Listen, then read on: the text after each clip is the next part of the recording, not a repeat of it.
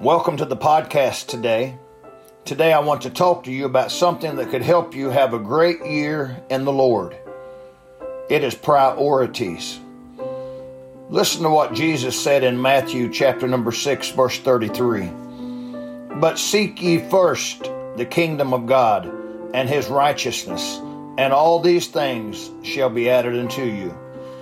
Can I ask you an honest question? Where does Jesus fit into your plans?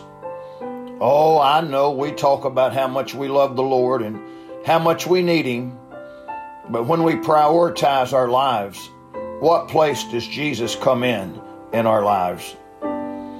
If people could only grab a hold of this blessed, simple truth, putting God first, wow, what a difference it would make in their lives.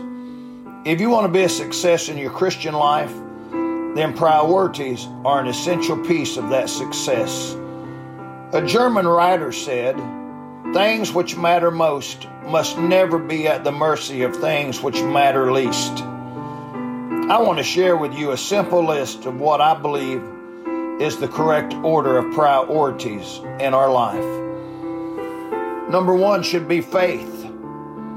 Faith in the Lord is above all. That's the number one thing in our life.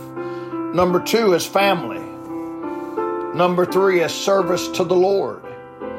Number four would be our work. Number five would be our leisure.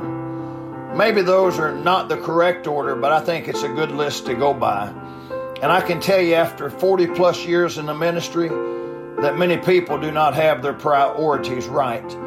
Look at where you spend your time and money, and that will be a good indication of where your priorities are.